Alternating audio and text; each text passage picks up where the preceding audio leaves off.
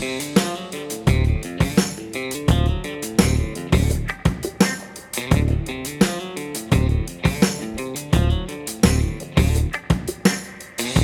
ดีครับ ยินดีต้อนรับเข้าสู่รายการคิดแคสครับผม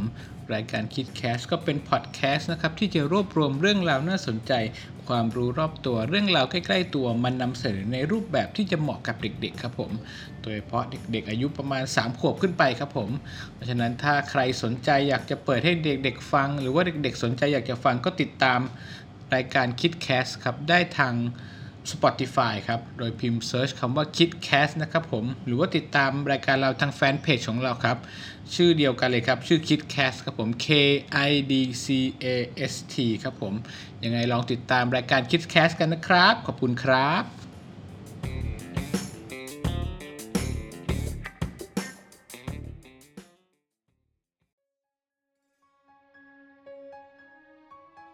สวัสดีครับสำหรับ EP นี้นะครับผม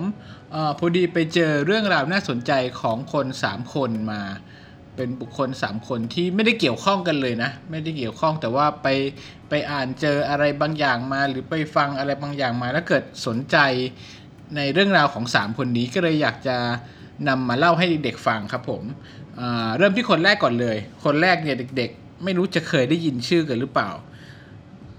เขาเป็นคนที่ชื่อว่ามหาตมะคานที อาจจะคุ้นคุ้นๆหูกันบ้างหรือเปล่าไม่รู้นะครับ มหาตมะคานทีคือเรื่องของมหาตมะคานทีเนี่ยที่สนใจที่สนใจอยากเอามาเล่าเนี่ยเพราะว่าไปอ่านบนเว็บไซต์มาแล้วไปเจอคำคำหนึ่งครับคำว่าสัตยาเคราะห์เกลือ อ่านเจอครั้งแรกนี่คือไม่รู้เลยว่าเกี่ยวกับอะไรนะ คือ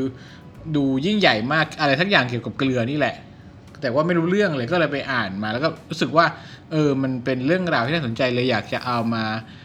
เล่าให้เด็กๆฟัง หรือแบ่งปันเรื่องราวน่าสนใจให้กับหลายๆคนที่ได้ลองฟังกันดูนะครับเริ่มเริ่มเริ่มเรื่องเลยเนี่ยต้องต้องเล่าก่อนว่ามหาตมะคานทีเนี่ยเขาคือใครก่อนนะมหาตมะคานทีเนี่ยคือคือชาวอินเดียเขาเป็นคนอินเดียนะครับผมออยู่ มีชีวิตอยู่ในช่วงที่ประเทศอินเดียเนี่ยตกอยู่ภายใต้อาณานิคมของประเทศอังกฤษ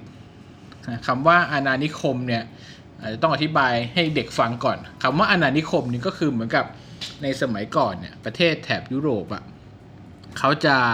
มีลัทธิในการล่าอาณานิคม คือพยายามจะล่าอาณานิคมยึดประเทศอื่นน่ะให้มาเป็นของประเทศตัวเอง เพื่อที่จะเอาทรัพยากร เอาอะไรต่างๆ เพื่อการค้าหรืออะไรอย่างเงี้ย เพราะประเทศยุโรปอะจะค่อนข้างเจริญกว่าประเทศอื่น ๆ ในช่วงยุคนั้นนะ เช่นมีกองทัพเรือที่แข็งแกร่ง หรือมีวัฒนธรรม มีเทคโนโลยีวิธี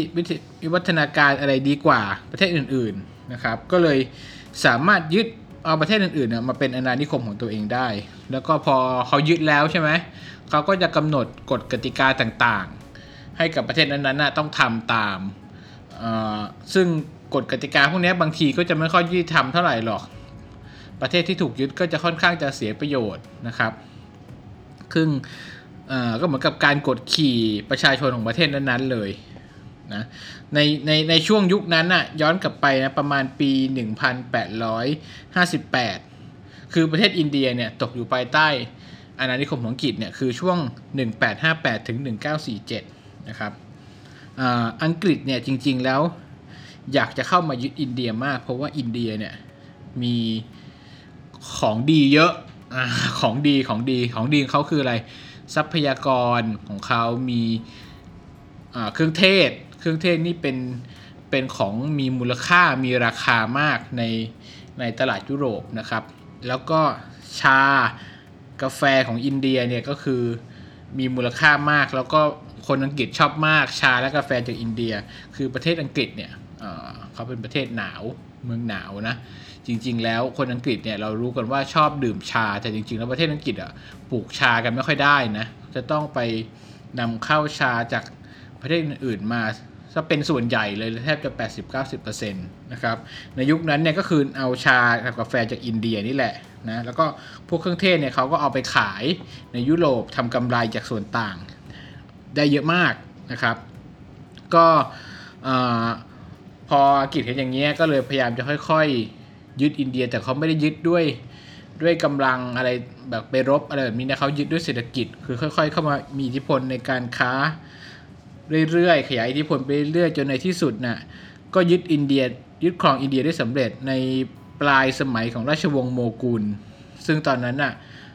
ที่อังกฤษก็จะเป็นพระราชินีวิกตอเรียเนี่ยเป็นเป็นราชจักรพรรดินีอยู่ แล้วก็พอยึดได้แล้วพระราชินีวิกตอเรียก็ถือเป็นจักรพรรดินีของอินเดียด้วยตั้งแต่งตั้งกันอย่างเป็นทางการเลยนะ ประมาณปี 1877 พอยึดได้แล้วใช่ไหมก็เลย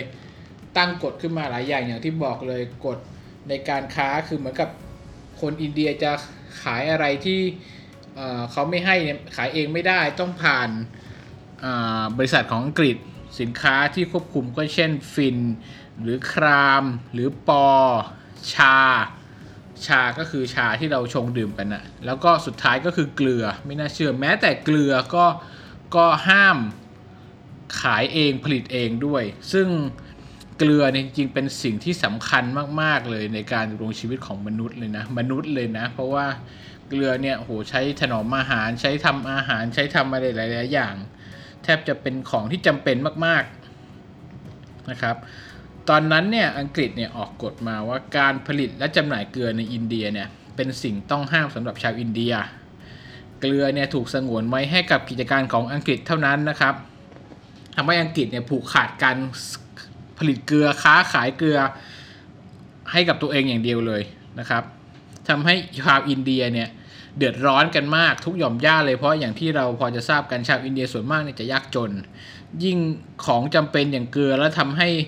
ผลิตเองใช้เองไม่ได้ก็ต้องไปซื้อมาแพงกว่าปกติอีกทำให้เขาก็ลำบากขึ้นไปอีก ก็ทำให้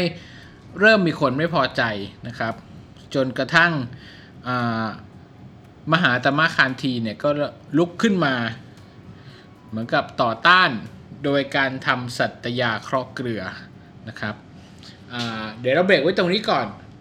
นะครับ เรื่องสัตยาเคาะเกลือเดี๋ยวจะมาเล่าต่อแต่ขอ เล่าเท้าความไปถึง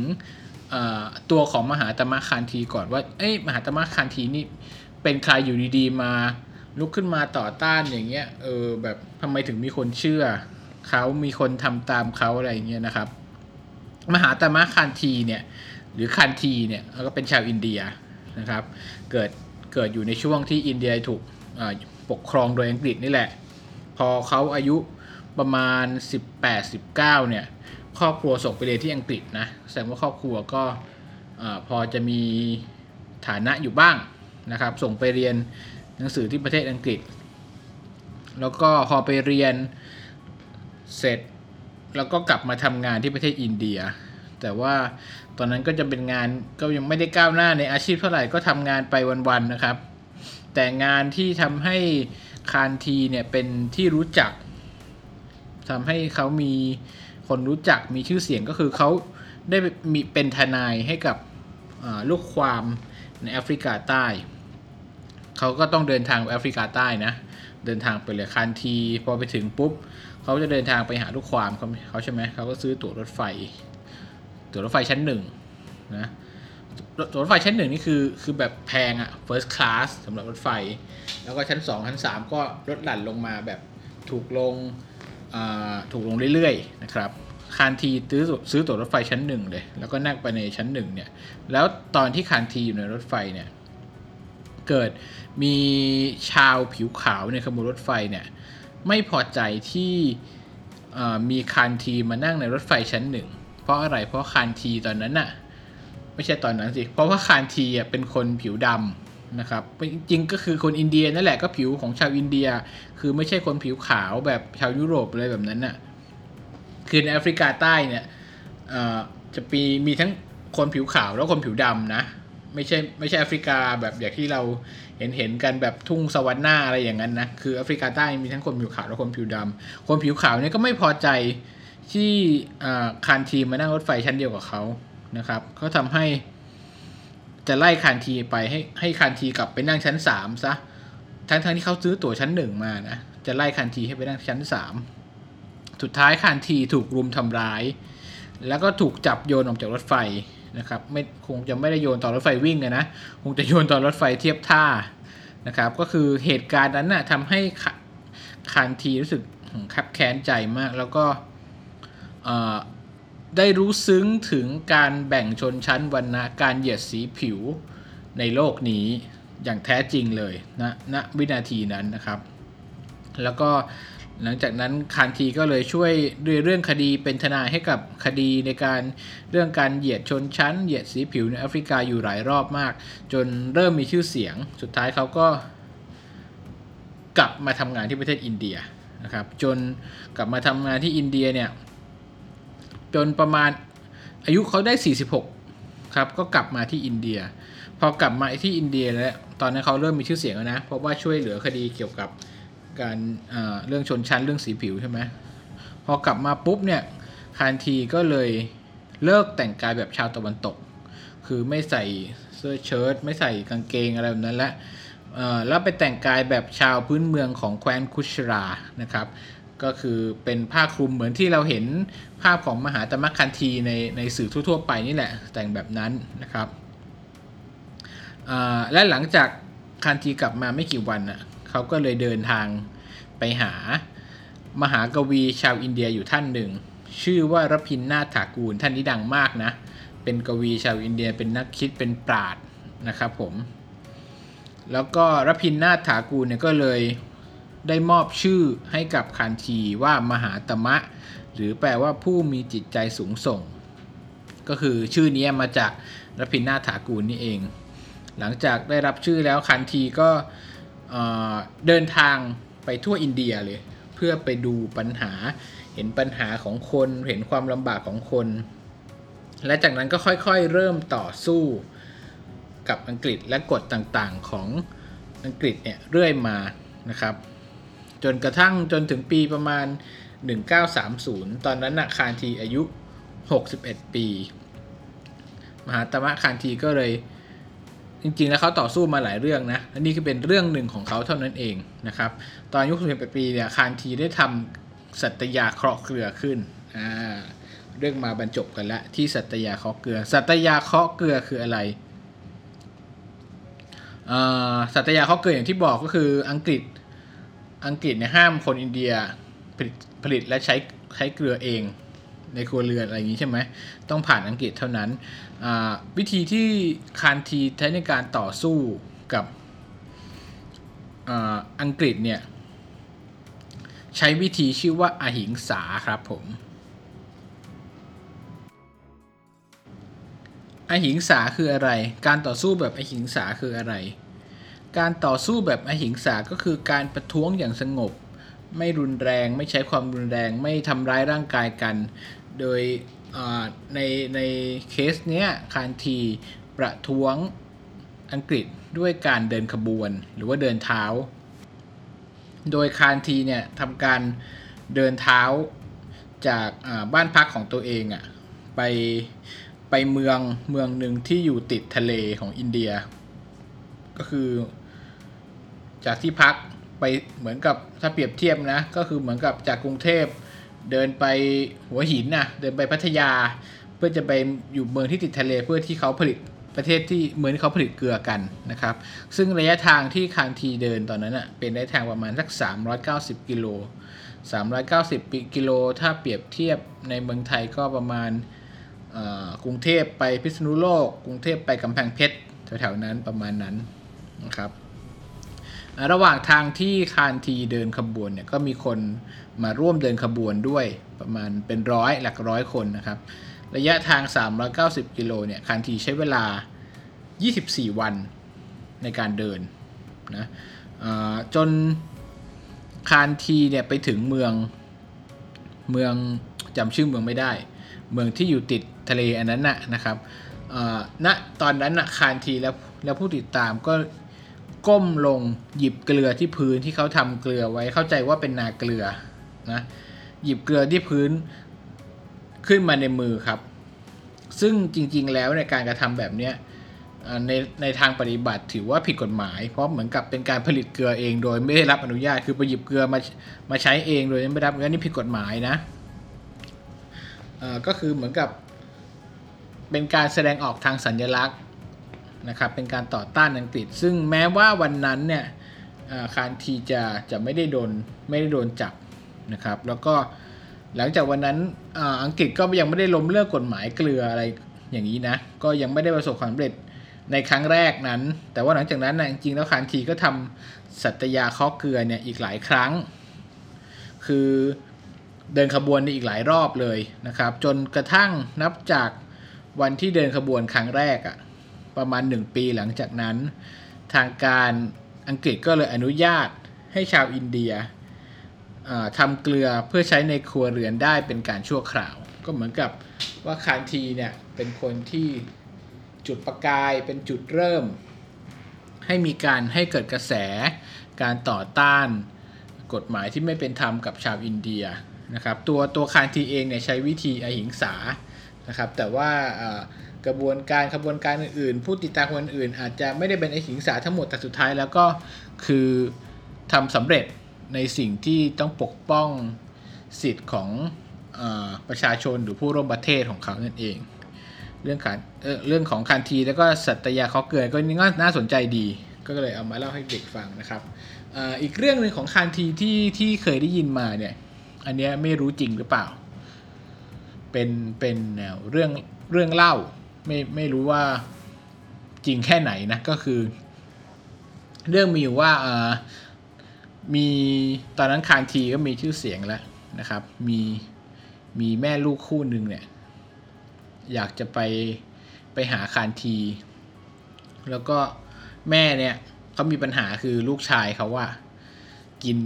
กินชาแล้วชอบใส่น้ำตาลเยอะ แล้วมันเปลืองน้ำตาลนี่เป็นของแพง ใส่เยอะก็เปลือง แล้วแม่พูดลูกก็ไม่เชื่อ แม่ก็เลยพาลูกไปหาคานทีบอกว่า จะไปบอกคานทีว่าให้คานทีสอนลูกหน่อยว่าเวลากินชา อย่าใส่น้ำตาล อืมหรืออย่าใส่น้ำตาลเยอะอแม่กับลูกก็เดินทางไปเลย ไปหาคานทีไกลด้วย เดินทางในอินเดียเดินทางลำบากนะอืรถราอะไรนี้ไม่ใช่เหมือนกรุงเทพอะไรแบบนี้ไงใช่ไหมแล้วยิ่งในสมัยนั้นด้วย กว่าจะเดินทางไปหาคานที แล้วหาคานทีตอนนั้นก็มีชื่อเสียงไงคนไปหาวันหนึ่งเนี่ยโหเป็นร้อยเป็นพันคนก็ไปต่อแถว เฝ้าต่อคิวกว่าจะได้เจอคานที พอไปเจอคานทีปุ๊บ คนแม่ก็บอกคานทีเลยบอกว่า เนี่ยช่วยบอกลูกชายหน่อยว่า เวลากินชาอย่าใส่น้ำตาล หรืออย่าใส่น้ำตาลเยอะคันทีก็บอกอ๋ออ๋ออ๋อให้กลับไปก่อน โอเคโอเค ดูแลให้กลับไปก่อน แล้วเด็กสองอาทิตย์ค่อยกลับมาใหม่ อืม แม่ก็ตัวคนแม่ก็งงอะทำไมอะทำไมต้องกลับมาตั้งไกลรอคิวก็นาน โดนไล่กลับ แต่ก็แต่ก็ต้องกลับเพราะคันทีบอกใช่ไหมก็กลับบ้านไป ผ่านไปอีกสองอาทิตย์ คนแม่พาลูกมาใหม่ เดินทางมาใหม่ ต่อแถวใหม่ รอคิวใหม่นะครับจนสุดสุดท้ายก็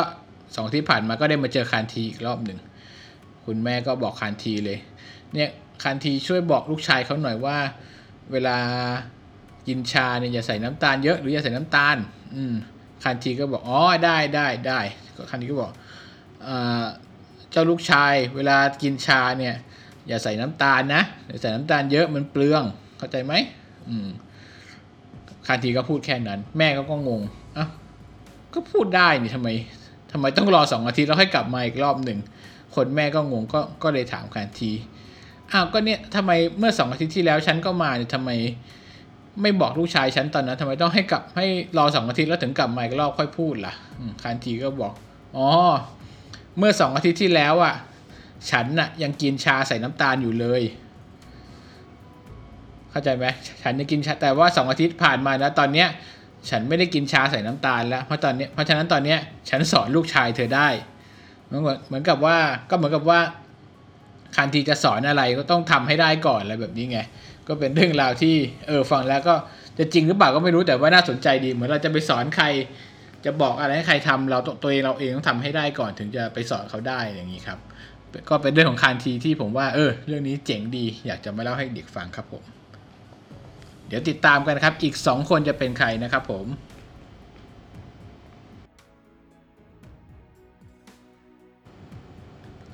สำหรับคนที่ 2 นะครับ เป็นชายชื่อว่าไมเคิลคอลลินส์ครับ เป็นนักบินอวกาศไมเคิลคอลลินส์คนคนเนี้ยผมได้ยินชื่อครั้งแรกเนี่ย จากจากเพลงนะ จากเพลงของคุณกอล์ฟ Fucking Hero ครับ เป็นแรปเปอร์แล้วก็มีเพลงที่ชื่อว่าไมเคิลคอลลินส์เลยนะครับ มีชื่อของไมเคิลคอลลินส์อยู่ในเพลงนั้นได้ฟังแล้วก็เออสนใจว่าคนนี้เขาเป็นใครอะไรยังไง ก็เลยไป ไปไปดูประวัติเขาอ๋อ ก็เลยรู้ว่าไมเคิลคอลลินส์เป็นใครเขาเป็นนักบินอวกาศในโครงการอพอลโล 11 ของนาซานะครับ อันนี้ถ้าเป็นเด็กๆเนี่ยอาจจะต้องเกริ่นก่อนประวัติคร่าวๆนะครับว่าไอโครงการนักบินอวกาศอพอลโลอะไรนี่มันคืออะไรยังไงกันทั้งหมด คือเมื่อก่อนเนี่ยในสมัยก่อนเนี่ยเขาเรียกว่ายุคสงครามเย็น สงครามเย็นก็เป็นสงครามระหว่างอเมริกากับรัสเซีย แต่เขาไม่รบกันจริง ๆ เขาแบบเหมือนกับแข่งกันทางด้านโน้นทางด้านนี้อะไรแบบนี้ครับ ตอนนั้นน่ะอเมริกากับรัสเซียก็แข่งกันมาก แข่งแย่งชิงดีกันมากในเรื่องของการบุกเบิกอวกาศ แข่งกันว่าใครจะไปใครจะปล่อยจรวดออกไปได้ก่อนใครจะออกอวกาศกันได้ก่อนใครจะไปดวงจันทร์ได้ก่อนอะไรแบบเนี้ยเพราะฉะนั้นทั้งสองประเทศเนี้ยแข่งกันดูเดือดมากในตอนนั้น ซึ่งในช่วงแรกๆเนี่ยรัสเซียเหมือนจะนำอเมริกาไปก่อน เพราะว่าสิ่งมีชีวิตแรกที่ออกไปนอกอวกาศ ก็คือ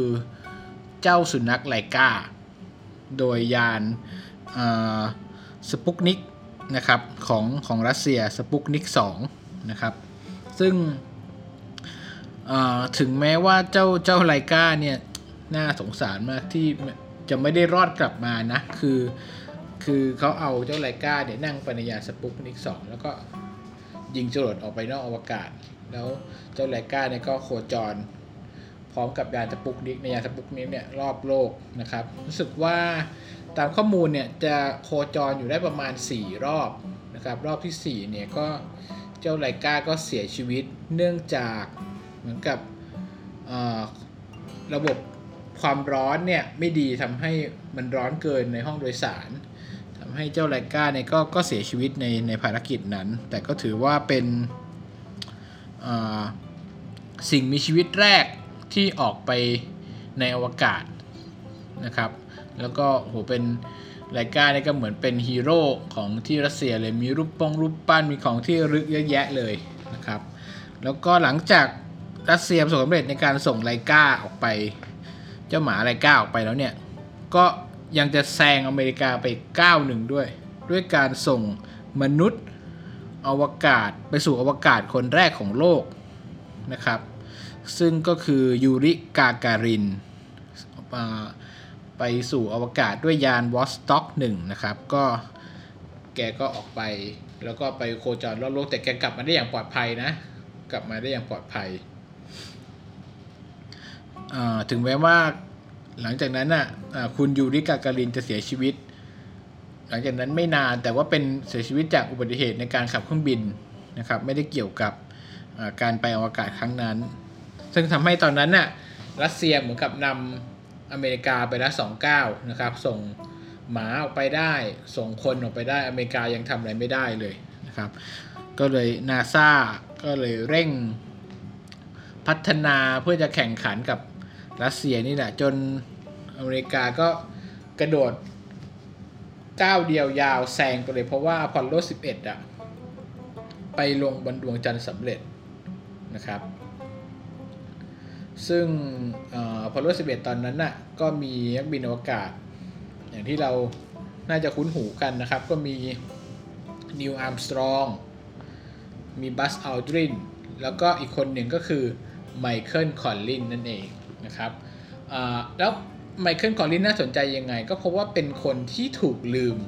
จริงๆ ในโครงการอพอลโล 11 ครั้งนี้ เพราะว่านีลอาร์มสตรองกับบัสอัลดรินเนี่ยเป็นคนที่ดังมาก เพราะว่าสองคนนี้เป็นมนุษย์คนแรก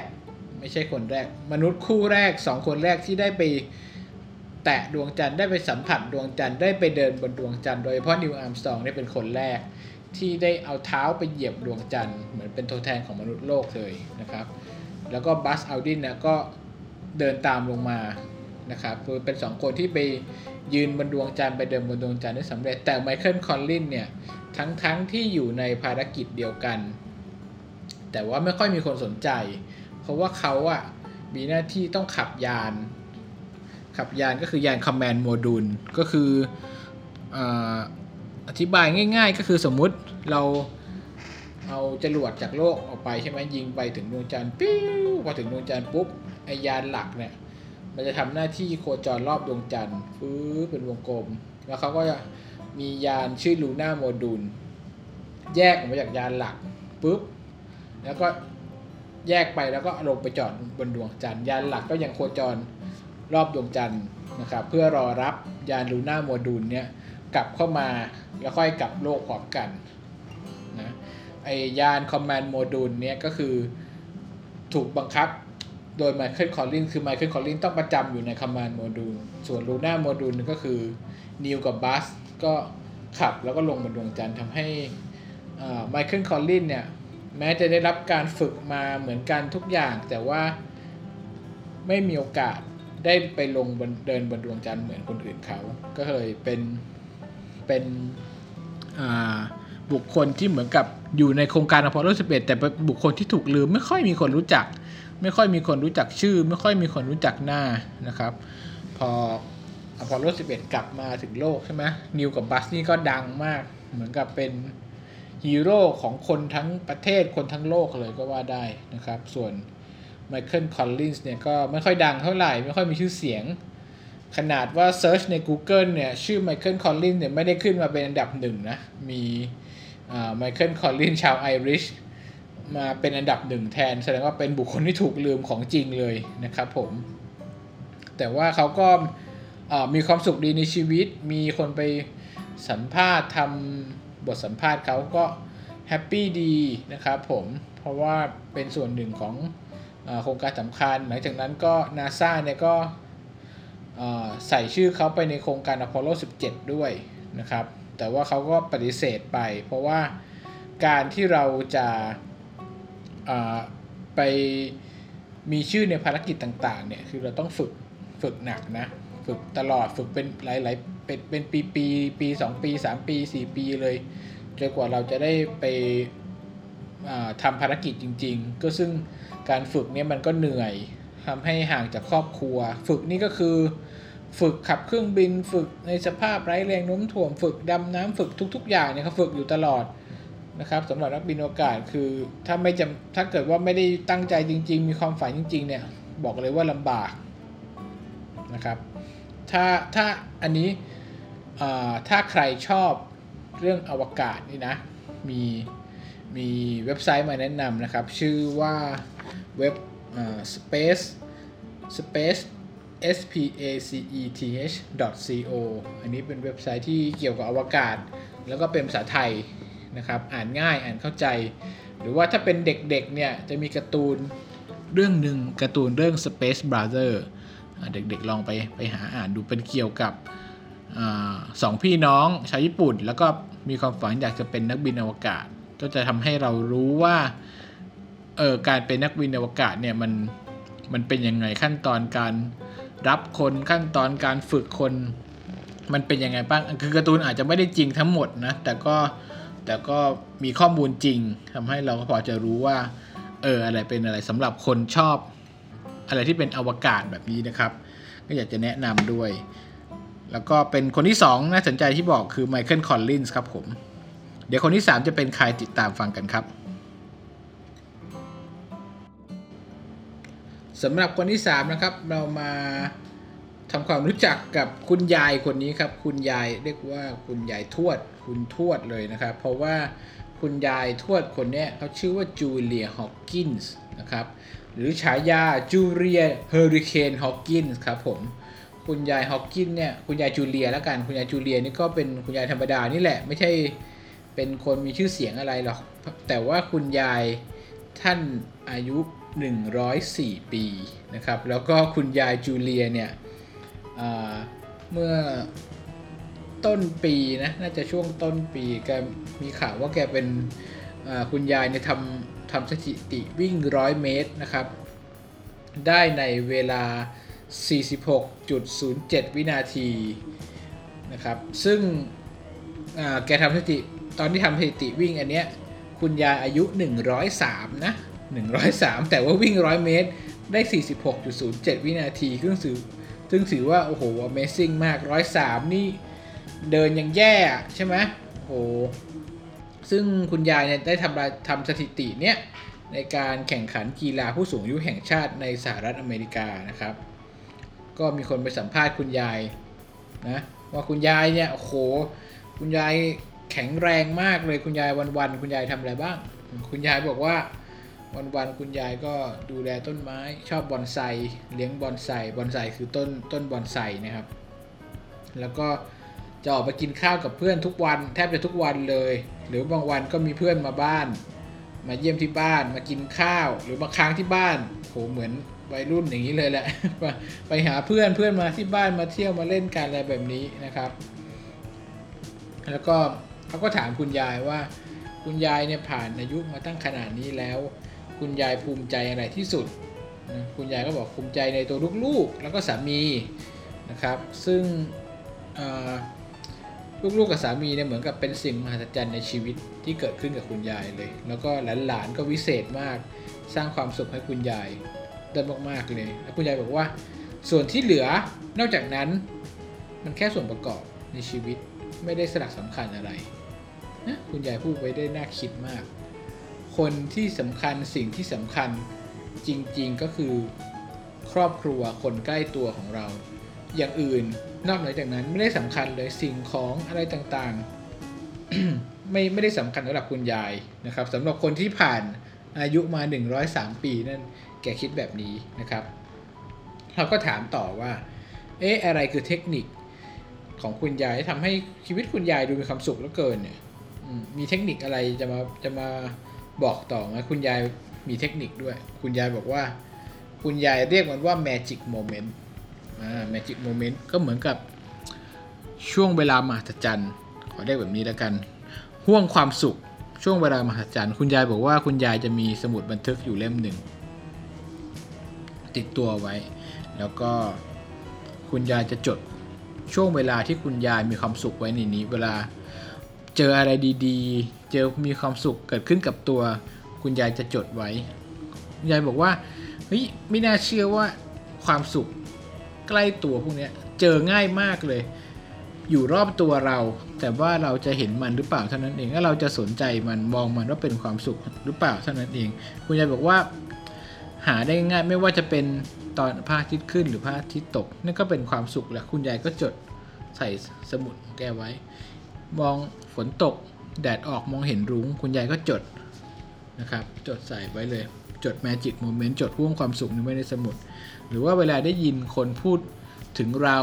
ในเรื่องดีๆ คุณยายก็จด จดไว้ทำให้คุณยายเก็บแต่สิ่งที่ทำให้คุณยายมีความสุขไว้ จดไว้ในสมุดของคุณยาย แล้วผมพอพอได้ยินเรื่องนี้ก็เลย เออ รู้สึกว่าเป็นการ มองโลกที่ดีนะคุณยายจูเลียนี่ช่างคิดจริง ๆ ก็คือเออเวลาเรามีความสุขบางทีเราไม่ได้ไม่ได้รู้สึกหรือรู้ตัวนะว่าเรามีความสุข แต่ถ้าเกิดเราเอาสมุดมาจดไว้เนี่ยเราจะรู้สึกแล้วเราจะรู้แล้วว่าเฮ้ยวันนี้เรามีความสุขเยอะมากเลยนะเนี่ยหลายอย่างใช่ไหมอย่างแล้วความสุขของคนเรามันก็ง่าย ๆ ความสุขบางอย่างก็ใกล้ตัวนะครับ อย่าง ถ้าเป็นเด็กๆเนี่ยเวลาคุณพ่อคุณแม่กลับมาบ้านเนี่ยเข้ามาหอมเรามากอดเราตอนที่เราใกล้จะหลับ อันนั้นน่ะน่าจะเป็นความสุขของเด็กๆ อาจจะจดจำช่วงเวลานั้นไว้ว่าเอ้ยนี่เป็นความสุขของเราตอนเช้ามามีเวลาว่างๆเราก็มาจดเออเมื่อวานคุณพ่อคุณแม่เข้ามากอดตอนเราใกล้ๆจะหลับรู้สึกว่ารู้สึกดีมากเลยรู้สึกอบอุ่นจดจดความสุขเอาไว้นะครับ ซึ่งเด็กๆลองมองความสุขใกล้ ๆตัว อะไรง่าย ๆ วันนี้ชวนเพื่อนไปเพื่อนชวนไปเล่นฟุตบอล แค่นี้ไม่ต้องว่าเตะเก่งหรือไม่เก่งทำได้หรือไม่ได้ เพื่อนชวนเราก็รู้สึกว่าโอ้วันนี้มีความสุขนะแล้วก็จำไว้ก่อนมีโอกาสแล้วก็กลับจดจดใส่สมุดของเรานะว่าวันนี้มีรู้สึกดีมากเลยเพื่อนชวนมาเล่นฟุตบอล เพื่อนชวนไปโดดยาง วันนี้เพื่อนช่วยสอนกันบ้านเราแบบนี้ครับ อยากให้เด็กๆ ลองมองความสุขใกล้ๆตัว แล้วก็ระลึกถึงมัน ถ้ากลัวจะลืมอะไรก็จดใส่สมุดของเราไว้นะครับ แล้ววันหลังเรากลับมาอ่าน น่าจะเป็นความรู้สึกดีๆ ที่เรานึกถึงได้ กลับมาอ่านทีไรก็มีความสุข อันนี้อยากจะฝากไว้นะครับ เรื่องราวของคุณยายจูเลียฮอว์กินส์เป็นเรื่องราวที่ไม่น่าเชื่อจากคุณยายนักวิ่ง แต่ว่ามาสอนอะไร หลาย ๆ อย่างให้เราฉุกคิดได้ดีจริง ๆ นะครับ ก็สำหรับ EP นี้นะครับก็มีเป็น 3 บุคคลที่ผมคิดว่าน่าสนใจดี ก็เลยเอามาแบ่งปันกัน หวังว่าจะชอบกันนะครับ ยังไงติดตามกันได้นะครับใน EP หน้านะครับ จะเป็นเรื่องอะไรไงติดตามกันนะครับ ผมขอบคุณมากครับ